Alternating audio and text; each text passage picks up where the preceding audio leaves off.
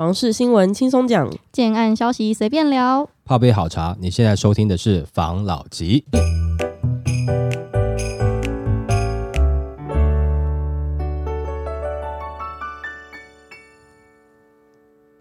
关心你的房事幸福，我是房老吉。我是大院子。今天呢，要来聊石登总是不诚实的相关新闻。嗯，单瓶破百万，石登被下架。李同荣街政府说不出的秘密。台中市的水南经贸园区去年底出现了首例豪宅预售案，单瓶破百万的实价登录，超过了七期的豪宅创了新高价，但是很快就被下架了。近期水南特区又有另外一个预售屋，实价单瓶售价超过百万，也被下架了。嗯，地震局解释，原因是因为单价过高，不予以揭露。那房市趋势的专家李同龙就对此痛批政府鸵鸟心态，表面上对于高价实登质疑，事实上政府有说不出的秘密，嗯就是在政府万箭齐发、重打房的氛围下，不希望房价屡创新高，打脸政府的打房绩效。对此，李同龙也指出，区域单价创高绝对有它的优势跟条件。台中的水南特区地理位置居于西屯的中科必经之地，嗯，区域内有绿美图六十七公顷的中央公园，有大安森林公园的三倍大。启用之后，成为台湾都市里面面积第四大的公园。嗯，另外，园区内有中台湾的电影中心啊、展览会场啊、水南转运中心啊，还临近了知名大学逢甲大学，还有逢甲商圈，还有通往中科文明的这个爱情桥的爱情桥，我觉得这个是多的。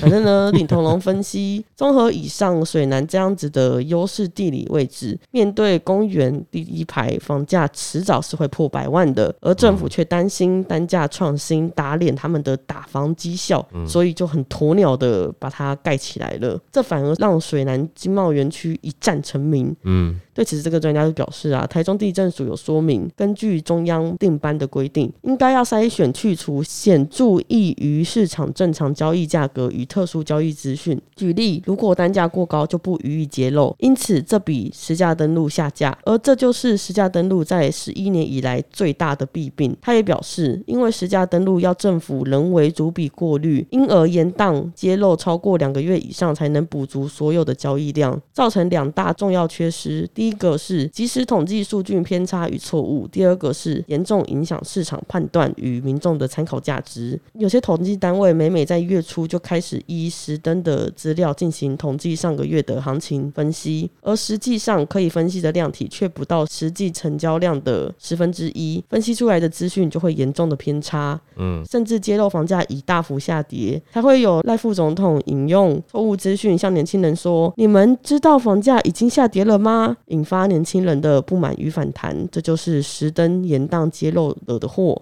那专家表示，政府要统计分析房价指数时，应该要针对特高或特低的价格，有一定的百分比去头去尾的删除。因此，实登是否确实，应该于资讯公布后事后再稽查，不该因官方人为判断费时而延误登录的时程。他表示，官方实价登录正确的揭露方式应该百分之百及时，互成交资讯的及时性、透明性、正确性。否则会沦为假讯息，恐怕成为市场恐慌的真正杀手。嗯，我觉得他那个实登啊，你第一笔下下来就算了，他、第一笔一差不多金额你也给人家下下来，那那有什么显著的那个差异啊？还是我太过偏激？其实你不会太过偏激啊，事实上也是这样的。如果实登不实的话，那到底我们要看实登干嘛？对啊，要不然的话，如果说你希望它看起来比较好看的话，不然你就实登上面有没有每瓶单价你就先减个十万啊，对呀、自己减，系统自己设定嘛，反正你都不实了嘛，这样子的这个盖牌到底好处在哪里？就是让它不要那么难看嘛。因为现在实登讲实在话，我觉得目前在执行的方向哦，让我个人感觉，但首先我先讲哈，就是说这个不是政治议题啦，啊，就是说单纯看到实登现在的操作模式，让我个人的感觉啊，就像是它不是一个给买房人来去看到实际价格的一个便民的工具，它像是一个自媒体。就是他在上面呢去做了一些手脚，他有点像是在做大内宣的一个动作。嗯，哦，就是哎、我让你看一下哈、这个没有特别高价的哦，没有特别低价。其实我觉得你高价低价，你盖牌，你不如你高价低价，你去实际查到底的状况是什么。对呀、如果说真的是有高价，那它就是高价嘛，啊，不然的话你误判说，哎、这个地方其实没有那么高价，有一些哈、像刚刚讲的那个破百万哦，在水南那边买的哦，这些人哦，他不一定会跟你看实价登录，因为你去看一下他的经济实力。跟他对于区域的判断，他买得下去。首先，假设他不是左手换右手，或是有关系的关系户，他真的是只是因为刚好自己有钱了，他看准了，他这边先买。啊，你政府都把它先锁起来。那如果说我们一般人真的有机会了，比如说我中个乐透彩，我想要去买这边的房子的时候，我看到哦，它其实没有很高。那假设是这样子的话，我是不是错失一个机会，对不对？啊，几年之后，哎，结果他在那边财富增长。嗯，那反而是我对于房市的资讯比较弱的人呢，我更得不到实际的资讯，哪边在涨，我是不是有机会的？假设啦，我想买的话啦，这样子是好的吗？不见得好。我觉得这个数字你只是为了把它弄好看，这没有意义啦。那不如就是让它实际出来，那你就确保嘛。如果说上面是有假的登记的话，你就罚重一点嘛。平均地权条例你都有可能最高罚到五千万了嘛。那你这个假登录的话，那你也拉到五千万去啊，是不是？那这样子的话，是不是比较好呢？你干脆把它实际都给它登出来嘛。假设我今天去股票市场去投资好了，那如果说它的这个数据出来全部都是包装过的，那你怎么投资啊？但是这个是全部是假设你以投资的角度去看啦。那如果你以自住去看的话，高的价格被屏蔽，导致你可能你在出价，你出的下的斡旋不够啊，房子被人家买走，你会不会觉得有点气呢？啊，假设如果你很想要买那间的话，你会不会有一点点？因为你可能你的价格可能脱离行情之类的。当然没有错啦，这些高价可能是很少部分。而不是多的，可能多数来讲不至于影响你对于行情的判断。但我们要讲的是，这个实价登录它就不是实的，就有些地方它有东遮西遮的，那会不会觉得就是有点怪？我们今天要的实价登录，就好像是今天两个人坦诚相见嘛，坦诚相见了，你还东遮西遮，就是有点不过瘾。傻眼。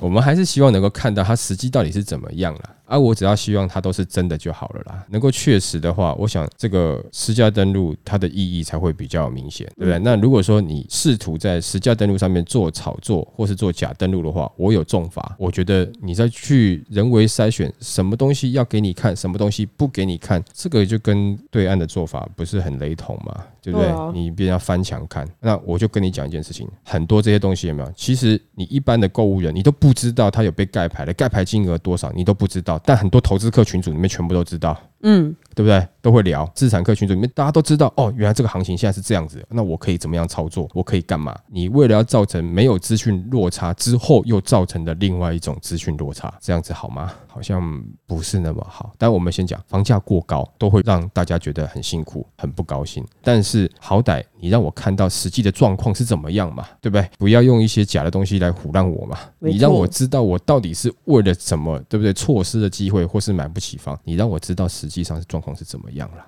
的确，在这一点上，我也认同专家的说法，是你应该要实际一点点，就是实质的数据是多少，你就让它出来吧。只要它不是骗人的，你不用罚他；但是它是实际的，就让我看到吧，没差了。我们现在心脏那么大了，房价涨到一平一千万，我也都无感的啦，已经放空了。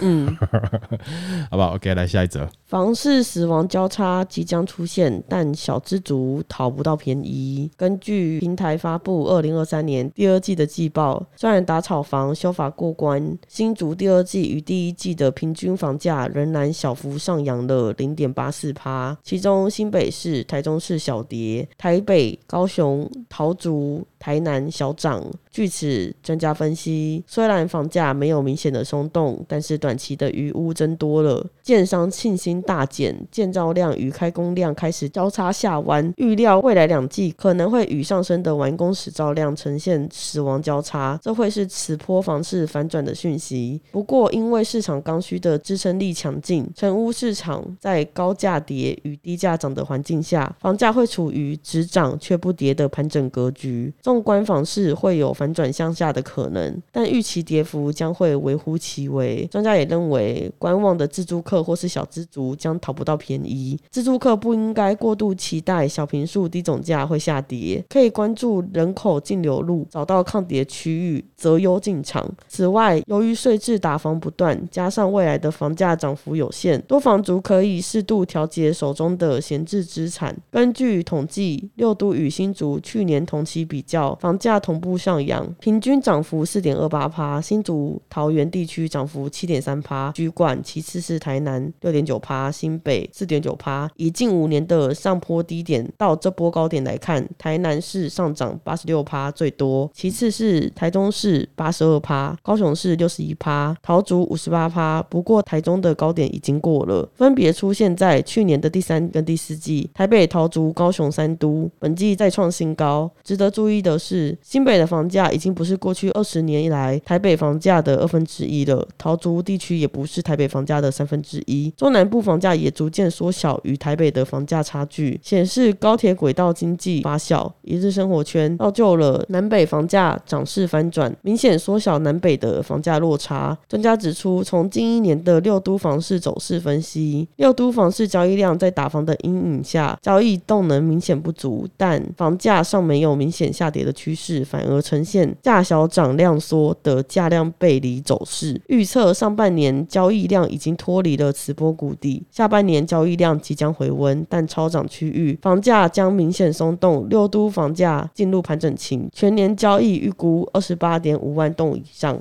这个死亡交叉啊，这个是一个很专业的判断啊，就先跟大家讲一下，就是简单的说啦，嗯，你预推新案的数量下降，然后呢，你新城屋交屋的数量上涨。当你的新城屋交屋的数量大于你预推的新案的时候，这个交叉点通常过没有多久，房市就是会会弹，哎，慢慢就会往上回来了。所以，如果说是现在已经发生这件事情的话，那大家就要注意一下下了。那再来是它里面讲说，有些区域反而是有一些小涨的哦。但是我们先讲，之前有讲过，其实现在的交易量都不够，小涨的数量其实只能说刚刚好代表这个时间的市场，不能说它是很大量的。好，那再来就是另外一个，为什么会？会涨呢？各位看一下，其实最近这个时间在成交的一些区域。你会发现有一个状况啊，就是说它是特别有未来期许的地方，或是特别核心的地方，它在成交。因为这个时候很多资产客他是来抗通膨的嘛。你看这个时间点，大家哦害怕不进场或嫌房价高，可是为什么这些区域就是我们也都知道要抗通膨啊，要买核心区域啊比较好一点。但问题是核心区域是谁买啊？有资产的人，有钱人在买。所以你可以看到这个时间点好像这个价格在上涨。还有另外一个部分，就是我们前几则新闻有提到的，就是。总价低、单价高的小平数产品，那这个又是一部分人在成交，他成交了是因为他总价低，但是它单价高啊，所以你形成好像单价还在上涨。但事实上，他其实是买的很辛苦，没选择，或者说他就是这样的预算，他想要在比较稍微繁华一点的区域，那它的总价范围就只能在控制在这个区间，加上现在的这个新青安，好吧，那就是买下去了。你可以看到现在的这个购物状况有那么一点点两极化的一个感觉，所以说现在看到的这个上涨哦，不是普遍所有个案都有上涨的本钱跟实力的，所以这个数据呢，也可以展现出在这段时间的确是真的。有有很多想要抗通膨或是有那么点实力的自产客在进场的。当然，我们刚才讲的说，可能这个低总价、高单价、小平数的产品，也不见得真的都是自助客进场，也有可能是有一些的自产客他在调整他手上的资金的配比。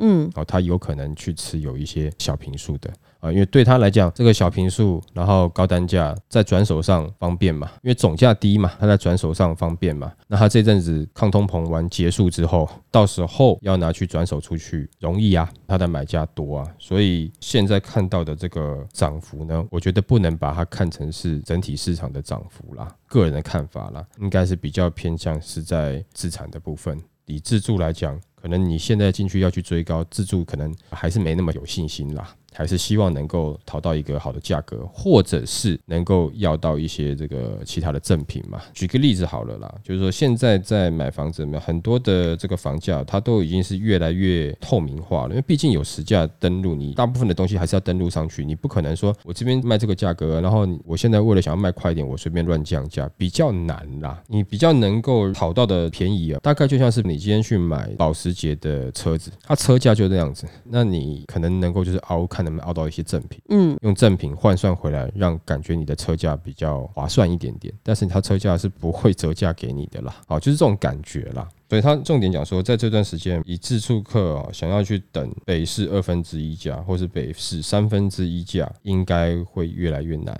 那南北的差距可能会拉得稍微近一点点。那但是南部比较先下去，当然也是因为之前炒得太凶了，没错，涨得太猛了。啊，那但是呢，以现在的状况看起来，专家提示的是说，死亡交叉已经有产生了。那接下来很有可能就是进入持平或者是慢慢上扬的这个波段了。但是什么时候到来，可能还需要一点点时间。但是这个是一个讯号，当它交叉的时候，它会是一个讯号，因为至少前面几波看起来，这个都是过往的经验，在交叉之后没有多久，它的价格会开始逐渐开始反弹。如果说在等房价跌的话，我其实也希望。跌啦，稍微下来一下下啦，但是我这跌是针对我们想要买的区域。但是如果说你是手上已经持有某些区域的话，你当然是不希望跌嘛啊！但是现在看起来，这个有可能下修的力道就快结束了，有可能啦哦。就目前的资讯来猜测的话，是有可能的，感觉是一个对于自助客来讲不是特别开心的消息啦。没错，OK。好来，下一则。房市两年内不看好，代销业者直言，好地段还是可以创造出佳绩。在平均地权条例修法七月上路后，冲击了房地产的市场交易量。专家直言，包括原物料价格高、缺工等等的因素持续，且短期的土地价格修正不大，营建管销成本仍高。预估两年内房地产市场比较悲观。大家除了要共体时间，也呼吁政府给全台两百多万房地产从业人。员生存的空间，反正呢，就是这个台中市不动产工会他们在办理这个理事长交接的这个典礼，然后他们就有去讲到一些议题。嗯，反正就是专家就指出，政府政策对于房地产确实不太友善。今年第二季开始，政府干涉的力道加大，消费者态度转为观望，几乎每个暗场的来客数都减少了。希望政府可以平和友善来看待房地产，毕竟大家都是兢兢业业想要盖好房子给消费者的。那专家也强调，最近原物料涨得太快了，缺工太严重，而且短期来看，原物料价格不会跌太多，工资也是上升后很难再调降，再加上台湾利率目前还在两趴多，低利率的环境下，土地的修正不会太快。在土地营建和管销成本都居高不下的状况下，房价要修正实在是不容易。建商顶多放慢速度推案，也因此专家推估未来二到三年房地产要恢复过去的盛况不太容易。他说，通膨无法快速回升，而且国际的因素影响，近二到三年房市比较悲观。消费者会找好的地点地段来买房，代销业者也因应这段时间除了调整营运的策略，也与建设公司站在一起，将支持建筑工会向政府提出的建议，税制应合理，不要因特定因素打压单一产业，这对社会公平正义是不正面的做法。整个新闻啊，我对于最后一个有一个想法。嗯，他如果这个代销公司啊，对我先说，大家都出来做生意的，我这只是开玩笑而已。嗯，这代销公司呢，如果要跟建商站在一起的话，对，那他就趴数少抽一点，回馈给我们消费者，回馈给我们这个购物人，知道吗？你销售趴数你就少抽一点，你们各自让利一点。因为我们前几集不是有聊到实价登录盖牌吗？对，然后的确这个是房价涨那么高，政府也是很重要的工程啦。嗯，那平均实价登录盖牌，其实那一集我就很想讲啊，如果你今天真的要作假好了。你就弄假成真呐，你就想办法啊，不要只会作假嘛。嗯，我讲这个又要被骂，但我就很想讲。对啦，譬如说假结婚，但你最后真的结了小孩，对嘛？不然，比如说你骗别人说你一罩杯啊，你就在最后脱光前你去拢啊。他们这种想法吧，你就想办法啊 哎。这句话你讲太好了，免得我讲哈，然后到被人家延上，对？对对对，好了，就是当然哦，这个如果以从业人员的讲法的话哈，当然会觉得说你要给他们这个生存的空间嘛。嗯，但一般买房子的人就觉得你都没有给我住的空间了，我给你生存的空间，这个就是两方的拔河嘛。但是从业人员呢、我譬如说以代销或者是中介的从业人员的话，这些从业人员来看的话，其实他也没有说卖你一间房子他就赚到退休了，他没有，他的奖金其实也算是还在合理范围内啦啊、因为毕竟是属于比较高风险高报酬的产业啦，不然谁要做？中介可能花的是很长的时间要去培养，很长一段时间他可能是没有收入的。那代销的话，他可能是要拿钱下去赌的，就是说他可能要去做行销，要做包装，然后这个钱花下去了，如果一户都没有成交，这钱就他自己赔掉了。那但建商有它的成本，可能是土地成本跟营建成本，他要砸这么多投资人的钱下去，那要去成就一个建案，对他来讲，他的压注的金额也是很大，但是造成这样子这么大的对立的一个局面哦。当然，我觉得你说土地上涨啦，什么这些都我们之前有聊过了啦，但是我始终觉得还是有个问题，是因为你政府没有办法去抑制，那你变成说是你用特别的规定去限制特别的行业，那这样合不合理？其实你讲实在话，有的时候也是合理啦啊。譬如说，假设你今天是制造枪械弹药的这种产业的话，你要不要政府限制？当然要限制啊，我总不能所有人都可以买得到嘛。那但是问题是，房子不是属于这种危险物品嘛？它其实是十一住行其中的一环嘛。嗯，它不是那种可能会造成伤害的这种啦。哦，当然，如果说房子会坐电梯下楼的话，就另当别论啦。会造成心灵的伤害。对了，那就另当别论了。如果说它只是一般产品，只是因为它的价格很高，然后你用特别的一些法律去打压它的话，其实感觉好像的确是没有那么合理啦。难道你要叫嗯房地产的从业人员不做房地产去做其他的吗？如果说都是到好的职业无所谓了。那如果说真的有的人就转战其他比较不好的行业，那该怎么办？问题是房价又高到大家买不下去啊，很辛苦啊。但我们讲了嘛，就是之前有聊过嘛，那你政府其实就没有筹码去抑制嘛。就是说，假设今天你政府能够有一些些是可以去控制的，譬如说，你到现在你的烟酒还是公卖啊，对呀、啊，你觉得好赚，你就要赚。那其实房子也蛮好赚，你要不要来赚？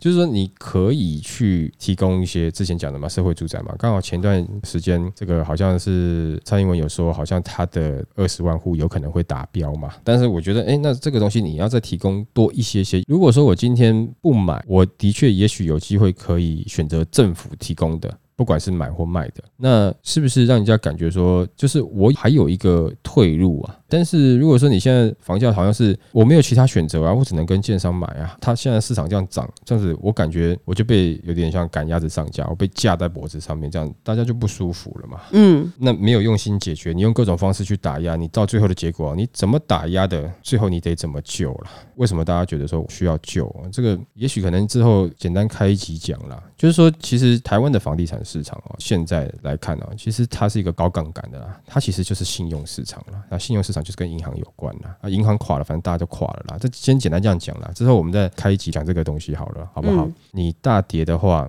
对政府来讲也不好。他这次其实也就是希望不要炒作嘛。有哪个政府希望房价大跌的？他希望房价大跌哦。先不讲他这样选不选得上啊，他选上哦，他如果要让房价大跌，他绝对做得到。持有第二间房就关二十年，房价如果说超过台湾人民所得中位数的多少倍的话，就关二十年。嗯，你这样子弄下去，不就是房价全部下去了吗？对啊，我们刚才不是讲嘛，那个房子要公卖这件事情。对，我刚才想啊，包含这个所得，就是让房价降的这件事情，可这讲的可能会被骂，但嗯也无所谓啦。反正政府呢，它这个烟酒公卖嗯，是不得罪人，建筑不公卖嗯也是不得罪人。啊，但有道理啦，对对对呀、哦所以是，以不得罪人为没错啊，为那个它的出发点不一样哦，嗯它是要维持这个台湾的 peace。很好很好，这样子是的确没错，他找到一个 balance 的地方就对了。对啊，反正我们现在讲这些，就是说跟一般可能网络上的酸民一样了，也只是抱怨抱怨呐、嗯 也提不出什么比较有建设性的一些建议啦。那只能说社会住宅部分是不是能够多提供一点？这个也许可能是稍努力的微方向。嘿，稍微我们今天讲的过程中，唯一一点点比较有建设性的话，其他感觉